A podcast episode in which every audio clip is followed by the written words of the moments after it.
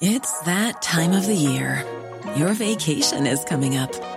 You can already hear the beach waves, feel the warm breeze, relax, and think about work. You really, really want it all to work out while you're away.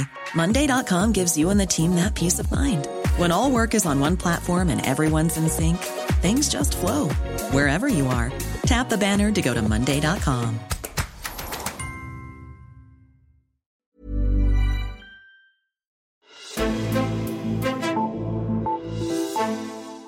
Barnevognen, som står uden for brusen. Jordbærboderne i vejkanten. Kan I genkende mit Danmarksbillede? Det tror jeg, at mange kan. Det kan også godt være, at der er en af jer her i dag, der tænker, ah, er det nu så rosenrødt? Jeg vil ønske, at jeg kunne svare ja, men nej, det kan jeg ikke.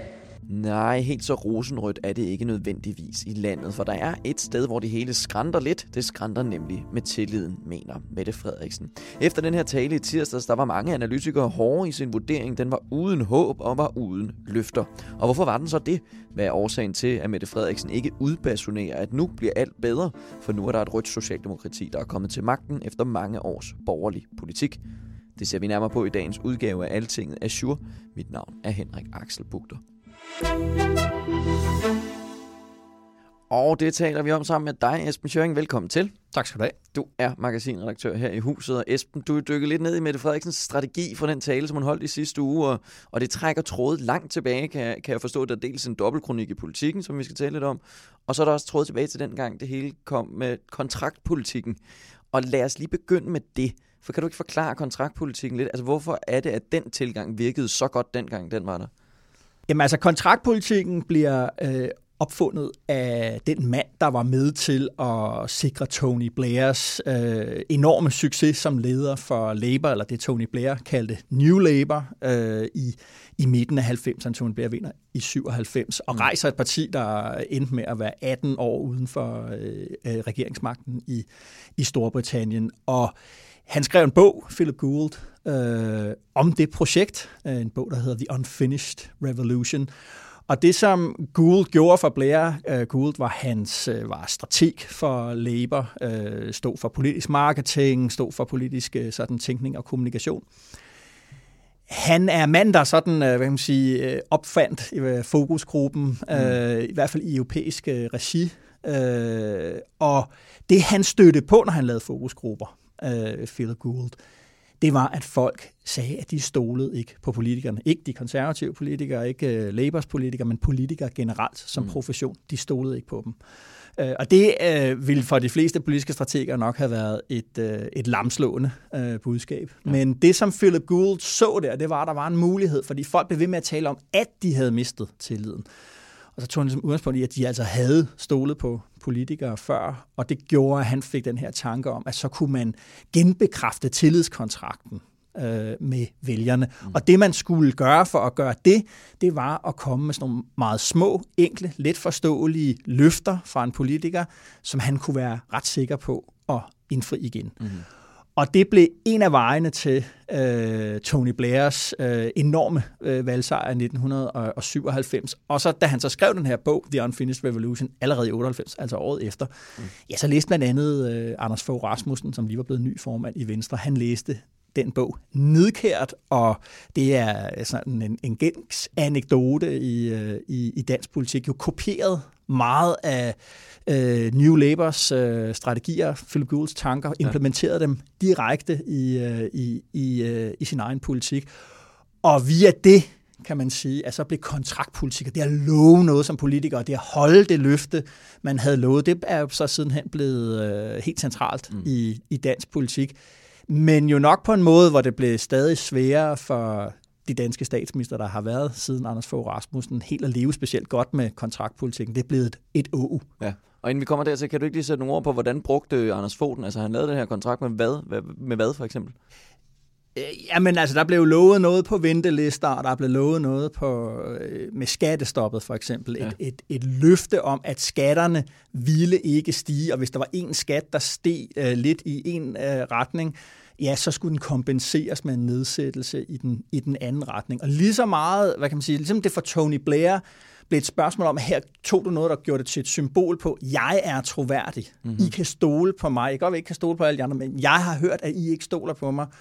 Og med den her kontraktpolitik, altså hvor jeg ligesom giver jer muligheden for at kontrollere mig, om jeg lever op til øh, jeres tillid.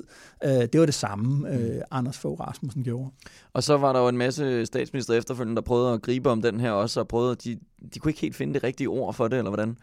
Nej, men altså det, der jo ligesom sker, det er jo, at, at måske specielt efter finanskrisen i 2008, så bliver det her med at give nogle konkrete løfter, det bliver problematisk. På den ene side, så forandrer verden sig lige pludselig dramatisk til det værre. Øh, og det betyder på den ene side, at det bliver svært at love noget. På den anden side betyder det også, at du skal til at gøre nogle ting, du ikke har lovet, men som er dybt indgribende i folks liv. Ja.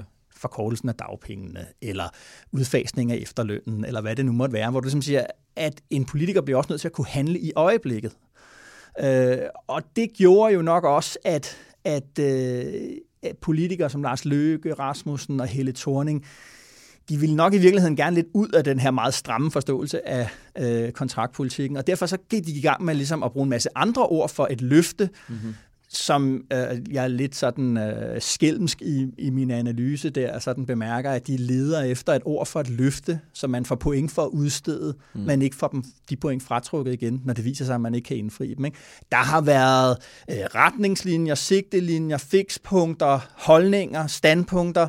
Øh, vi har været igennem en masse ord, øh, hvor man på en side gerne som, vil ind i den der logik med, hey, jeg lover dig noget, og derfor skal du give mig din, øh, din stemmer, din tillid, men altså, jeg må også have lov til ikke at gøre det. Mm. Øh, og sådan er det jo med politik, er jo, øh, hvad kan man sige, øh, det er jo også at kunne handle i nuet, og vi har et, vi har et, et parlament med negativ parlamentarisme. Det er ekstremt svært for et parti at sige, jeg lover dig, at hvis jeg bliver statsminister, eller hvis vi bliver statsministerpartiet, så sker der det og det og det. Mm. Det er jo derfor, der er forhandlinger og så videre. Ikke? Ja, altså det, det bringer os meget fint hen til der, hvor vi ligesom er nu med Mette Frederiksen, fordi hun holdt jo en tale hvor hun går i en anden retning. Hun, hun siger jo nærmest, at hun lover ikke særlig meget. Hun, hun siger jo nærmest, at man, man, det er ikke sikkert, at du kommer til at mærke nogen forskel i den nærmeste fremtid, fordi at de er kommet til nu her. Hvorfor siger hun sådan?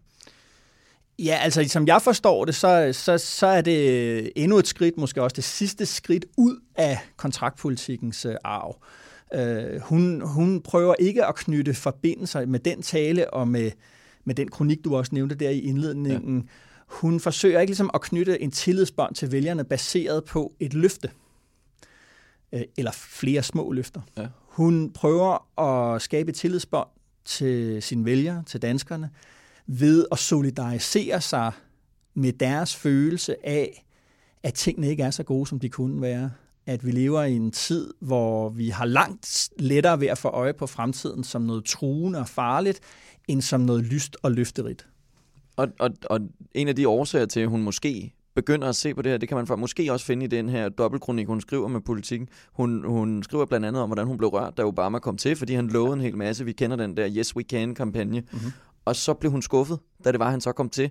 Hva, altså, hvad, hvad var det, som, som hun ligesom så, at, at det var et problem, at den her tilgang fra Obama? Jamen, det, det er jo en sjov, altså det er jo sjovt, at, at den, det er en kronik, hun skrev i 2018, for faktisk et år siden, ja. øh, stort set. Og øh, den anden kronik, kronik nummer to, er sådan en klassisk politikerkronik, mm. politisk lederkronik, ikke?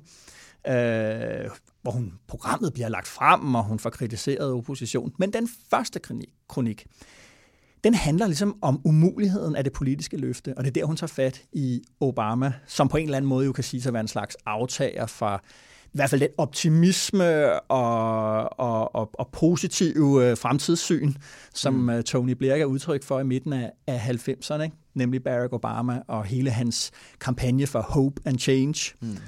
Uh, og hun fortæller ligesom, hun kigger på ham, og så siger hun, jamen jeg blev også rørt, uh, også draget af Barack Obama, men der fulgte en skuffelse, skriver hun, i hans, i hans kølvand, for der var utrolig mange ting, Øh, af det, som Obama havde lovet, ikke mindst på den økonomiske lighed og på, hvor meget magt Wall Street skulle have, mm-hmm. som ikke var blevet til noget.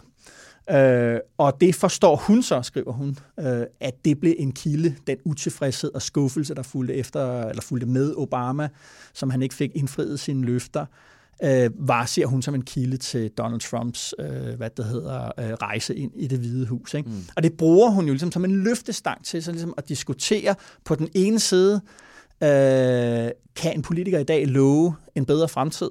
Øh, både i betydning, er der en bedre fremtid, øh, men også om hvorvidt man kan love det. Mm-hmm.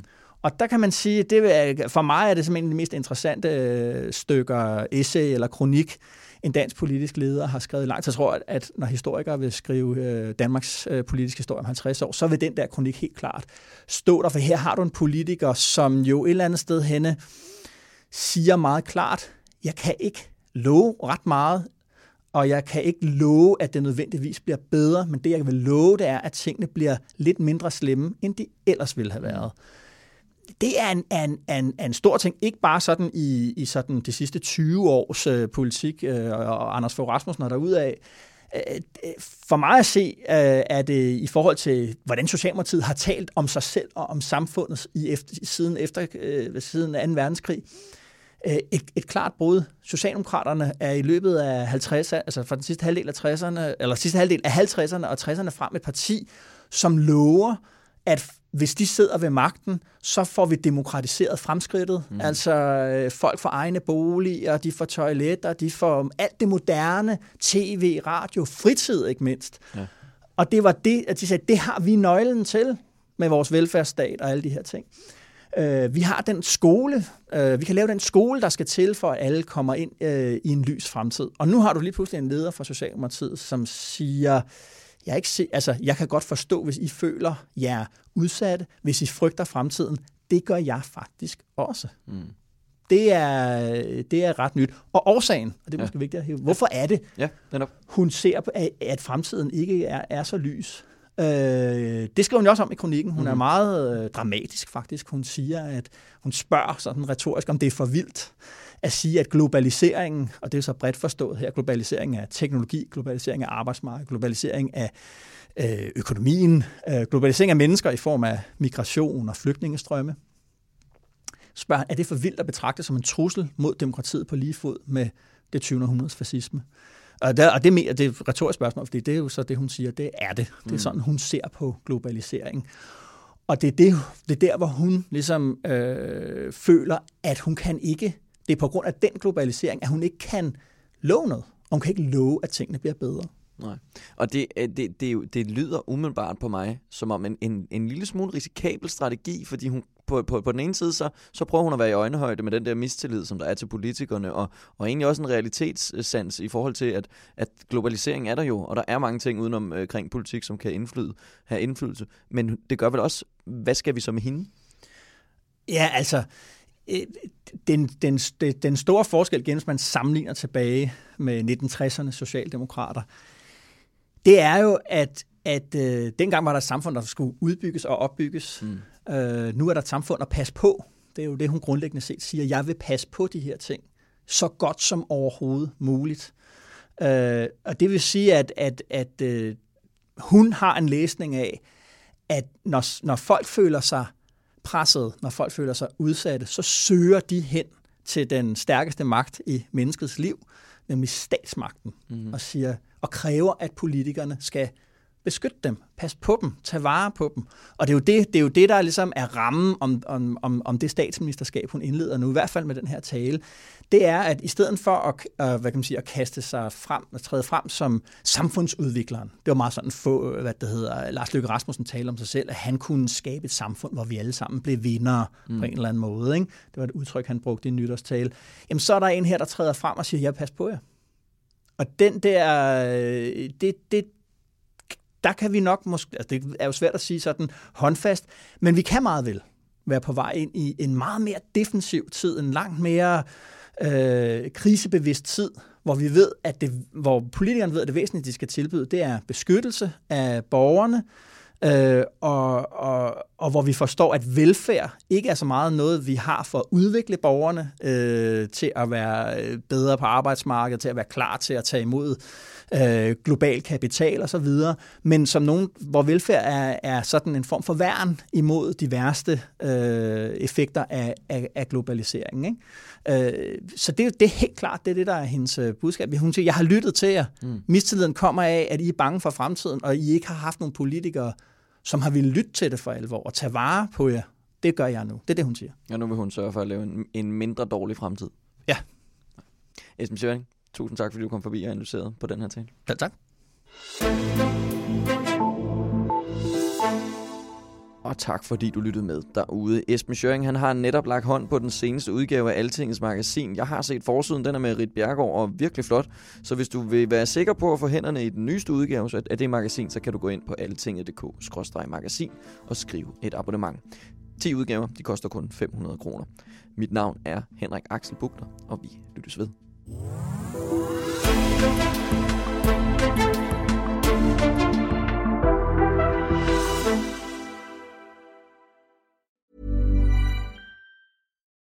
When you need mealtime inspiration, it's worth shopping Kroger, where you'll find over 30,000 mouthwatering choices that excite your inner foodie. And no matter what tasty choice you make, you'll enjoy our everyday low prices, plus extra ways to save, like digital coupons worth over $600 each week. You can also save up to $1 off per gallon at the pump with fuel points. More savings and more inspiring flavors make shopping Kroger worth it every time. Kroger, fresh for everyone. Fuel restrictions apply.